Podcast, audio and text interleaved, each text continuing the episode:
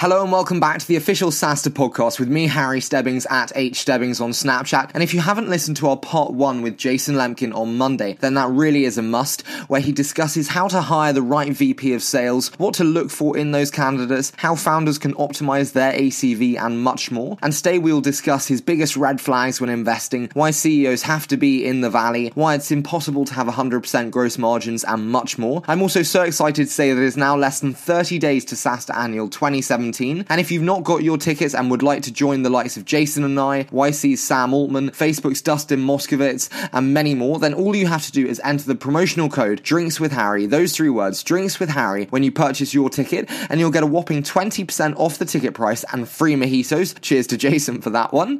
But before we rejoin Jason in the hot seat today, if you do make the wise decision of coming to SaaStr Annual, then you'll get to meet the incredible Algolia team and product. Now, Algolia is the robust search API that allows allows developers to integrate lightning fast typo tolerant search into their SaaS product. Out of the box, Algolia offers developers a powerful platform for building great search experiences. By owning the entire stack from engine to server, Algolia free up development teams to focus on adding intuitive search that delights users. This is perfect for existing search teams looking to spend less time on maintenance and infrastructure management and more time on user experience. For small SaaS teams, Algolia is a great investment on top of your existing stack that requires no specialist engineers and you can learn more about how Algolia helps SaaS scale search and get started on their 14 day free trial at algolia.com forward slash SaaStr podcast. However, it's now time to rejoin Jason, and we start today with the quickfire round. We hope you enjoy it. Good. That's perfect. Okay, I think we're warmed up. I'd love to move into a quick fire round, believe it or not. Um, yeah. 60 seconds, SaaStr. Um, so 60 seconds, right. So, why do you like it when companies have customers in way off middle US who are way out of tech? What's attractive about that? I like it because I can almost instantly see how you'll get to 10 million ARR and beyond. Uh, early adopters are great. I started with early adopters. But if somehow you can get past early adopters when you're early, that means you have something really special in terms of product market fit and market pull. What do you know now that you wish you'd known when you started investing? That it takes four to five years in anything to get good as a founder and anything else. So just when it gets hard is the time you need to push through because four to five years is when the magic happens in this compounding revenue world that we're in and in investing as well. So I, do, I, I, have to I have to butt in and say I, I kind of don't agree with you though. When you look at your angel investing portfolio and think, you know, Naval says it takes 30 deals for it to, to come to fruition and you to actually learn the skill of angel investing. That's not the case with your angel investing portfolio and they're consistently brilliant deals uh, returning, you know, good money when the exits come and liquidity happens. So, so is how do you... But it still takes four to five years. It, everything takes four to five years to get good. In venture, it's if you invest early, it's going to take four to five years until you have enough companies doing 20, 30, 40 million in ARR that are kind of you can see an IPO over the horizon. As a founder, like it, in SaaS, it doesn't even get good until like 10 million in ARR. It doesn't even get good, and that's when all of a sudden you can build the real management team and the, and the brand kicks in and the second order revenue kicks in and it all starts to click and it just everything SaaS takes a little longer to, to get off the ground than B2C does and SaaS investing takes a little bit longer for the same reason and it just it takes four to five years to get good. Mm-hmm. Why do you only invest out of the SaaStr community? Because I need to be more than a fungible source of capital. There are infinite sources of capital and it's investing just to make money is not worth it. It's not worth it. It's a 10 plus year journey. And I have to work with founders I love that I would work for and that I want to go into battle with every day. And if they're already part of the community and passionate about it, I know, I know we'll already work well together. Mm-hmm. And then uh, talking about kind of um, infinite sources of capital there, and there are, as we've said, flip side, what should SaaS founders look for in their investors? Let's kind of be specific though and say in the seed series A stage, so the earlier stages think number one is trust. Okay. Pick an investor that you trust. This is, a, as we talked about, a 10 year journey, and there is potential for founder VC disalignment over time, especially if you raise 78 rounds of venture. So pick a wingman, pick someone that's part of your team. The earlier you are, think about VCs like VPs. Hire the, the ones that, that you trust and believe in the most. That's more important than brand. That's more important than a, a fancy social media account or a few thousand answers on Quora. Pick someone that you trust. Mm-hmm. And then two, pick who can help you the most. That's that's clear. And you'll know that and it may be nobody maybe nobody can help you but but usually in the seed stage someone can help you the most with whatever your challenges are hiring a management team exposing your the brand of your product etc and and so trust one help the most and then third, if you have options, make sure you pick someone that can help, if it's seed, that can help you deliver the next round. Because the best A and B investors want to follow the best seed investors like clockwork. Should you fall victim to the, the brand love that is uh, very common in, in the SaaS world? You know, the likes of um, Bessemer and Battery and Social obviously have incredible brand names. and oh, Yes, you should. So you should fall victim to those. You should fall victim to those brands. And I, I'm pleased that several of them are my LPs and co-investors and good friends.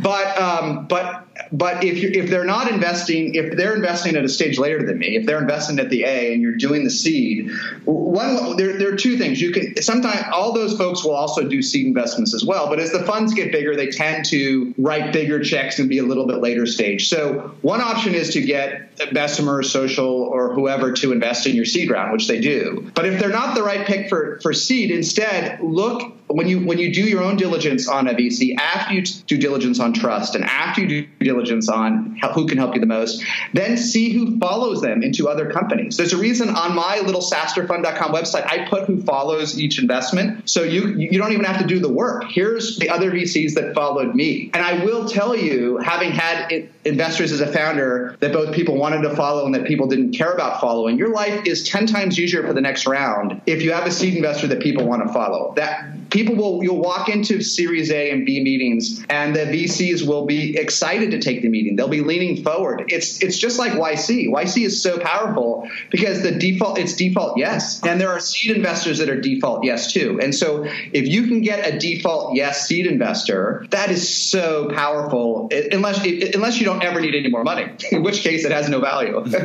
Step in, Ryan from Qualtrics. Um, yes, but I, I do want to transition. But if you, need, if you want to raise more money, think about default yes seed investors, and it's and do your work there, and it just makes your life easier. Mm-hmm. Absolutely, but I do I do want to move away from the quickfire and finish today on some elements that we've discussed that attract you to a prospective investment. So turning away from that to the red flags, let's start yes. with one you've previously said that founders have to be 110% committed to sales. So what does this really mean, and how does that package itself up? I believe that most founders that weren't salespeople themselves by training. And I typically don't invest in, in CEOs with a sales background. They think sales is a little yucky. They think either it's, it's unseemly itself or they don't or they don't mind sales so much, but they only like the middle part of sales. They only like talking about their product, demoing the product, uh, building relationships with the customers, which is are all important, but they only like the middle of the sales process.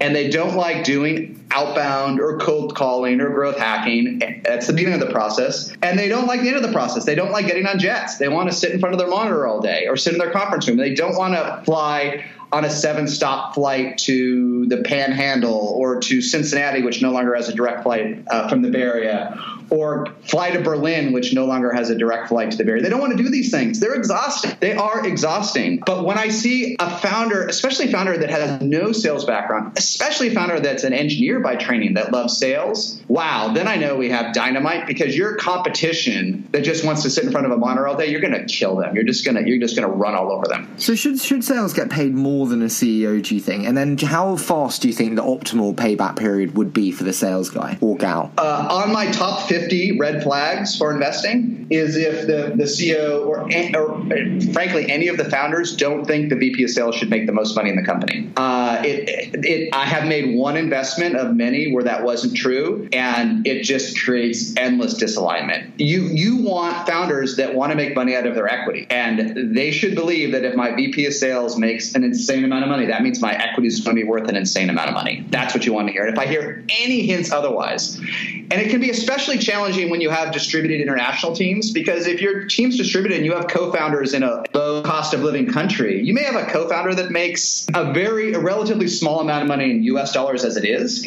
compared to a standard executive, and the VP of sales could make 20 times what they make. and, and wouldn't that get under the skin of anybody? I'm a founder, and this guy that came off the street makes 20 times what I make, and I'm a founder. If you're not trying to build a unicorn, that will drive you nuts. But if you're trying to build a unicorn, you're gonna it's gonna actually make you smile. And the payback period for a VP of sales? Yeah. What's it? Is it a kind of about about three weeks? Three weeks. If you don't, we talk. We've talked before that if the VP of sales isn't accretive in a sales cycle, if a VP of sales can't generate more revenue per lead in a sales cycle than you could without it, then you need to move on. You made a mishire. The flip side is a VP of sales should be accretive in one sales cycle. They should be accretive. Mm-hmm. And that's that's the that's the P and L number, the financial number. At a gut level, you should feel good. You should feel good in three weeks. You should feel like as a CEO, your life is better. You should feel as a CEO that it's not that you're going to get to spend less time in sales. In fact, when you hire a VP of sales, you're going to have to spend more time in sales. This is the thing everybody gets wrong. A great VP of sales is going to bring you into deals and going to give you and going to give you quotas of meetings you have to take and jets you have to get on. You're going to have to spend more time in sales when you hire a VP of sales.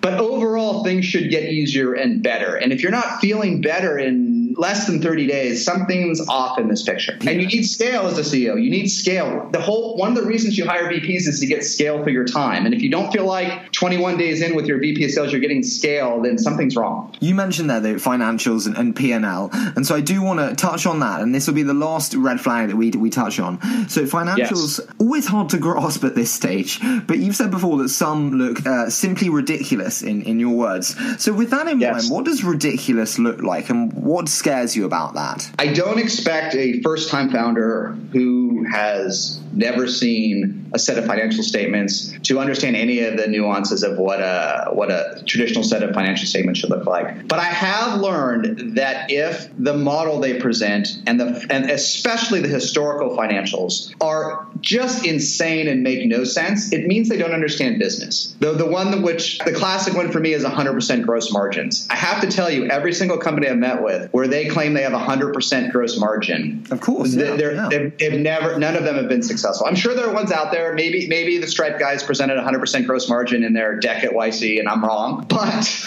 in my limited in the group of companies I've met with, other things were attractive. Where the growth was attractive, the space when they presented, they never they they were never successful. So that's insanity. Another insanity, uh, uh, another insanity, and then I'll talk about hide the ball. But another insanity is a growth plan that makes no sense. It's okay to have a, an insane plan that you're not really going to meet. It's okay, but it has to have some basis in trailing growth or reality. And if you just make it up, I, will give you an example. I met with a startup. I, I really like the CEO that was at 30k in MRR, growing 10% a month, and he thought next year he would be doing 15 million. Like, how is that possible?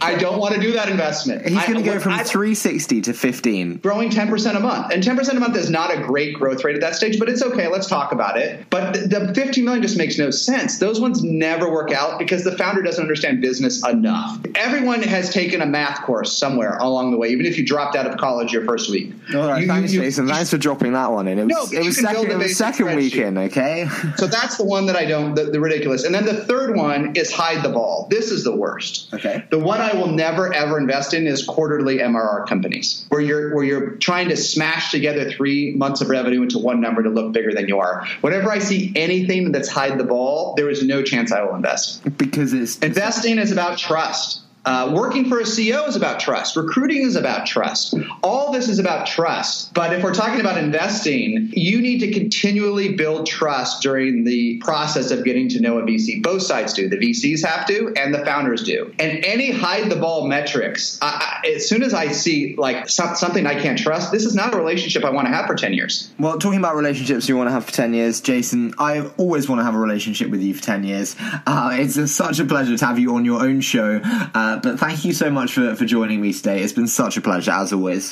Harry, thanks for squeezing me in before before number 100. And, and the whole community owes you a debt. You've done an amazing job. Thank you. What a legend, and I want to say a huge personal thanks to Jason for all he's done for me in my career, and I'm immensely excited to continue working with him and the SaaStr team in the future. And if you enjoyed the episode today, then you can absolutely follow us on social at hstebbings with two B's on Snapchat or on at Jason LK on Twitter for Jason. However, before we leave you today, Jason mentioned Algolia in the episode, and if you join us at SaaStr Annual, you'll get the incredible chance to see Algolia, the product and the team at the event. Algolia is the robust search API that allows developers to integrate lightning fast, typo tolerant search into their SaaS product. Out of the box, Algolia offers developers a powerful platform for building great search experiences by owning the entire stack from engine to server. Now, Algolia free up development teams to focus on adding intuitive search that delights users. This is perfect for existing search teams looking to spend less time on maintenance and infrastructure management and more time on user experience. And for small SaaS teams, Algolia is a great investment on top of your existing stack that requires no specialist engineers. And you can learn more about how Algolia helps SaaS scale search and get started on their 14 day free trial at algolia.com forward slash SaaStr podcast. As always, we so appreciate all your support and cannot wait to bring you next week's episode.